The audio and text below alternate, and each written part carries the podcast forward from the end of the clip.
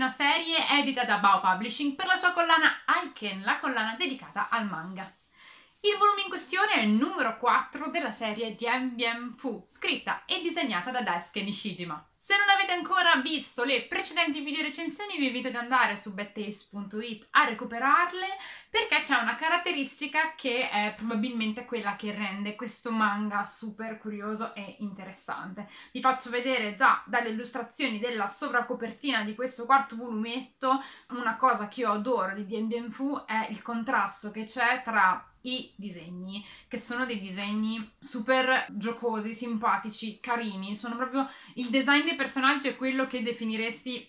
carino e la storia perché si parla di guerra del Vietnam ed in particolare sto cercando qualche tavola che non faccia spoiler troppo grandi di questo volume in caso ancora non lo abbiate letto ma insomma si parla di guerra del Vietnam e si parla in modo estremamente crudo di questa guerra Entriamo dunque nel merito di questo volumetto, il numero 4 della serie. È un volume che mi è piaciuto in modo particolare perché si è parlato di due argomenti che riguardano appunto il conflitto del Vietnam che ancora non erano stati toccati, o meglio, erano stati toccati soltanto in modo parziale nei tre volumetti precedenti. Innanzitutto, di che cosa parla di Bien Phu? Abbiamo detto appunto la guerra del Vietnam e tutto quanto parte con un protagonista. Un protagonista che a un certo punto in una delle note dell'autore all'interno di questo volume viene definito in inutile. Hikaru Minami. Hikaru Minami, di origine giapponese ma statunitense, è uno dei reporter dell'esercito statunitense, è un fotografo di guerra che è effettivamente piuttosto inutile, è un po' un inetto perché non è granché come fotografo, ma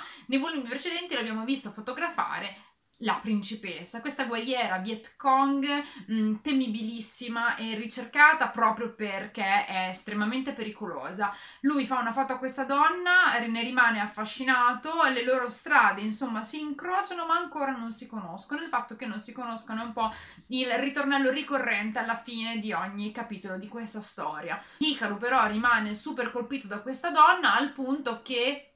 lo vediamo in un periodo di rest and recreation, cioè la pausa, la vacanza dei soldati e dopo la sua vacanza che lui passa a Saigon lo vediamo voler tornare in guerra ed essere contento di poter tornare sul campo proprio perché spera di rincontrare questa donna. Ma in questo volumetto vi dicevo che vengono toccati due argomenti che finora erano stati sfiorati e basta. Infatti innanzitutto si parla delle minoranze etniche. C'era già stato accennato in qualche mm, volume precedente il fatto che sul territorio del Vietnam ci sono numerosissime minoranze etniche. Eh, in particolare qui ci concentriamo sui Cham. I Cham erano la popolazione che originariamente abitava il territorio del Vietnam. Vengono poi chiamati montagnard e in questo caso infatti c'è un gruppo di soldati che combatte per l'esercito americano che si chiamano Montagnard 50 che sono stati uh, addestrati da uno dei generali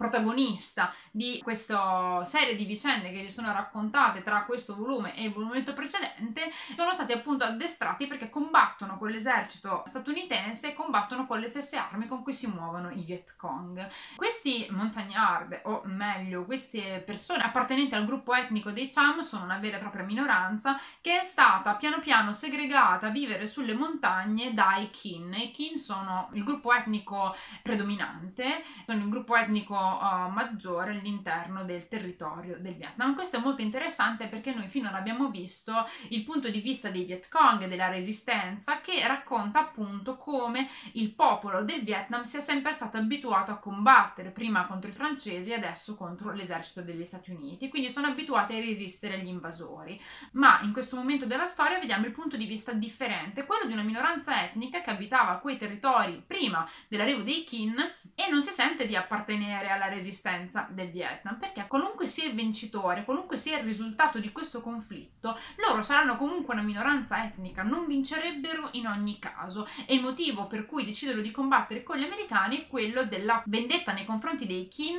e di una profonda disperazione, una profonda disperazione che li porta a pensare che appunto chiunque sarà il vincitore di questo conflitto, loro non faranno parte della vittoria. Ed è super interessante appunto tutto quanto il racconto relativo a questa minoranza, a questa popolazione che combatte. Vediamo il personaggio raffigurato nella sovracopertina, fa proprio parte dei mm, Montagnard 50 che sono il centro di questa parte di storia, ma non solo, perché se noi parliamo di guerra del Vietnam, credo che una delle immagini che ci sorge spontaneo, che il nostro cervello vada a pescare, è quella dei tunnel di Chi. I tunnel di Chi sono tutto quanto quel sistema di tunnel che è stato scavato dai Viet Cong, nel quale c'erano dei veri e propri villaggi villaggi sottoterra, erano proprio una serie di gallerie che portavano a delle... Mm,